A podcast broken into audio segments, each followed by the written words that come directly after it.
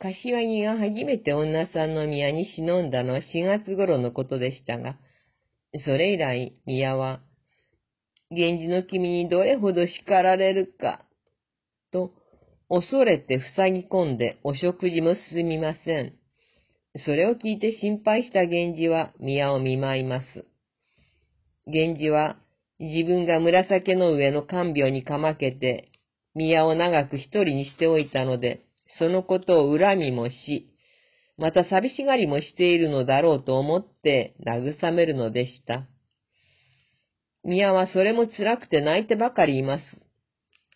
ところが、そうして宮のもとに留まっている間に紫の上が既得状態となり、源氏は慌てて二条院に戻り、またしばらくは紫の上の看病に明け暮れたのでした。夏、6月になって、紫の上は昇降状態となり、一方の女さんの宮は、ますます体調が悪くなっているということで、心配した源氏が六条院にやってきます。実は、この女さんの宮の体調不良は、柏木の子を宿したことによるものだったのですが、原文を読みます。各悩みたもうと聞こしめしてぞ渡りたもう。宮は見心の鬼に見えたてまつらんも恥ずかしゅうつつましくおぼすに。物など聞こえたもう恩依頼も聞こえたまわねば。日頃のつもりをさすがにさりげなくてつらしとおぼしけると心苦しければ、とかくこしらえ聞こえたもう。大人びたる人めして、見心地の様などといたもう。霊の様ならぬ見心地になん。と、煩いたもう恩ありさもを聞こゆ。怪しくほどへて、珍しき恩ことにも、とばかりのたまいて、見心のうちには、年頃へぬる人々だにも去ることなきよ、不浄なる恩ことにもや、とおぼせば、ことに、ともかくものたまいあえしらいたまわで、ただ、うち悩みたまえる様の、いとろうたげなるを、あわれ、と見立て祭りたもう。年配の女房から、どうやら、誤解人のようです、と聞いた源氏は、そんなはずはないなと思いつつ、あえて否定もせず、ただ、宮の青ざめた弱々しげな様子をいたわしくかわいそうにと思って、あれこれと慰めるのでした。そして、久々の訪問でもあり、すぐに帰るのも気がとがめて、今回は二三日六条院にとどまったのでした。柏木はずっとお通いのなかった源氏の君が、久々に女さんの宮のもとを訪れて滞在していると聞くと、嫉妬に苛まれ、わざわざ女さんの宮に文を届けさせるのです。もちろん古事中経由です。しかも内容はあからさまに自分と三宮との関係がはっきりと読み取れるようなものだったのです。あまりにも迂闊、無謀な行為ではありませんか。原文を読みましょう。かの人とあるのが柏木。因が源氏です。かの人も、各渡りたまえりと聞くに、大けなく心誤りして、意味じきことどもを書き続けて起こせたまえり、大にあからさまに渡りたまえるほどに人間なりければ、忍びて見せたてまつる。難しきもの見するこそ、意と心受けれ。心地の糸と悪しきに、とって伏したまえれば。なお、ただ、この橋垣の糸をしげにはべるぞや、とて広げたれば、人のマイルに糸苦しくて、道地を引き引き寄せて去りぬ。糸ど胸つぶるるに陰入りたまえば、え、よくも隠したまわで、御人根の下に差し挟みたまいつ。源氏がちょっと離れた隙に、小侍従は、こっそり柏木の手紙を見せます。宮はそんなもの見たくないというのですが、ちょっと読んでおあげなさい、と、その手紙を宮に押し付けて立ち去ったところに源氏が戻ってきます。慌てた宮はその手紙を、しとね、座布団ですね。その下にとりあえず突っ込んだのです。この日の夕方、源氏の君は紫の上のことが気がかりなので二条院に帰ろうとしたのですが、女さんの宮が、本当は早く帰ってもらいたくてたまらないのに、月待ちてとも言うなるものを、つまり、お急ぎにならず月が出るのを待ってからお帰りになってはいかが？などと言って引き止めてしまったのです。源氏は帰りづらくなって結局止まるのです。この時、なぜ宮は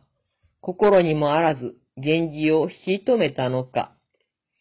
妙なことではありますが、時々私たちはこういうことをしてしまうのではないでしょうか。そして、そうやって引き止めてしまったために、柏木の手紙を見つけられてしまうことになったのです。原文です。まだ朝涼みのほどに渡りたまわんとてとっこ起きたも。陽べの皮掘りを落として、これは風ぬるくこそありけれ。とって、見ようぎ起きたまいて、昨日、うたたねしたまえりしおましのあたりを立ち止まりてみたまうに、御人根の少し迷いたる妻より、朝緑の薄ようなる文の押し巻きたる橋見ゆるを、何心もなく引き入れてご覧ずるに、男の手なり。髪のかなど糸縁に、ことさらめきたる書きざまなり、二重ねに、こまごまと書きたるを見たもうに、紛るべき方なくその人の手なりけりと見たまいつ。恩鏡など開けて参りする人は、見たもを踏みにこそは、と心も知らぬに、小じじゅう見つけて、昨日の文の色、と見るに糸意味軸、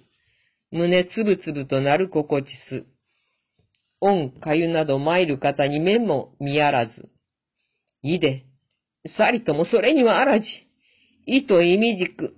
去ることはありなんや。かくいたまいてけん。と思いなす。朝早く帰ろうと思って一人先に起きた源氏は、座布団の下からはみ出ている手紙を見つけて、引っ張り出して広げてみました。するとなんとそれは、見覚えのある筆跡。かつて、玉かずらへの恋文で、源氏は柏木の筆跡をはっきり知っていました。これが、柏木からの手紙であることは一目で分かったものの、女房たちの前でゆっくり読むこともできず、不審に思いながらとりあえず懐に入れて持ち帰ったのでした。源氏が手にしている手紙の紙の色が、昨日の柏木からの手紙の色であることに気づいた小侍従は、はっとして青ざめます。胸つぶつぶとなる心地す、と書かれています。まさか、いくらなんでも、あのお手紙ではあるまい、と小侍従は心臓が止まりそうになっています。源氏が帰って行った後、小侍従はすぐに宮のもとへ忍び寄って、昨日のお手紙はどうなさいました源氏の君がよく似た手紙を今朝ご覧になっていましたよ。と、質問するのですが、宮は驚いて泣くばかりです。二人で、昨日宮が置いたという座布団のあたりを探しますが、もちろん手紙はもうありません。小侍従は大変なことになったと焦りますが、もう取り返しがつきません。小侍従は宮を責めます。大体あなたが不用意にお姿を見られたり、簡単に身を許したりなさるからいけないのです。これからどうなることやら、お二人にとって大変なことになりました。と、原文です。あな意味じ、かの君も、糸痛くおじはばかりて、景色にても盛り聞かせたまうことあらばと、かしこまり聞こえたまいしものを、ほどだにへず、かかることにでもうで来るよ。すべて、言い訳なき恩ありさまにて、人にも見えさせたまいければ、年頃さばかり忘れがたく、恨み言い渡りたまいしかど、かくまで思うたまいし恩ことかは、他が御ためにも、愛おしくはべるべきこと。と、はばかりもなく聞こえ。古事中は自分が手引きしたり、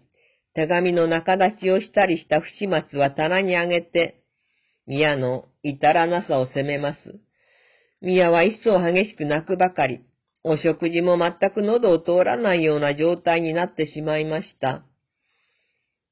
一方、手紙を懐にして二条院に帰り、じっくり読んだ源氏は、すべてを理解しました。心当たりのない女さんの宮の妊娠についても、はっきりその事情を知ったのです。源氏にとってこれは大変なショックでした。事実関係が明確にわかるような文言を連ねる柏木の不要一さ。絶対に隠さねばならない手紙を放置するような宮の幼さ。若い二人の至らなさを責める思いも湧きます。自分だったらこんな不始末はしでかさない。それにしても、今後、彼らそれぞれにどう対応したらいいものか。生まれてくる我が子でない我が子にどう対したらよいものか。源氏の君も新たに苦悩を背負ったのでした。そして、ことの経緯を古事中に知らされた柏木は衝撃を受けて、もう宮中へ出資することもできません。原文で読みましょう。古事中も煩わしく思い嘆きて、かかることなんありし、と告げてければ、意図浅ましく、いつのほどに去ることやいできけん、かかることは、ありふればおのずから景色にても森いずるようもや、と思いしだに意図つつましく、空に目尽きたるように覚えしよ。ましてさばかり、たごうべくもあらざりしことどもを見たまいてけん、恥ずかしく、かたじけなく、傍らいたきに、朝夕涼みもなき頃なれど、身もしむる心地して、言わん方なく覚ゆ。年頃、豆ごとにも、あだことにも、飯まつわり、舞に慣れつるものを、人よりは細かにおぼしとどめたる見景色の哀れに懐かしきを、浅ましく大けなき者に心置かれ立てまつりては、いかでか目をも見合わせ立てまつらん。心地もいと悩ましくて、うちへも参らず。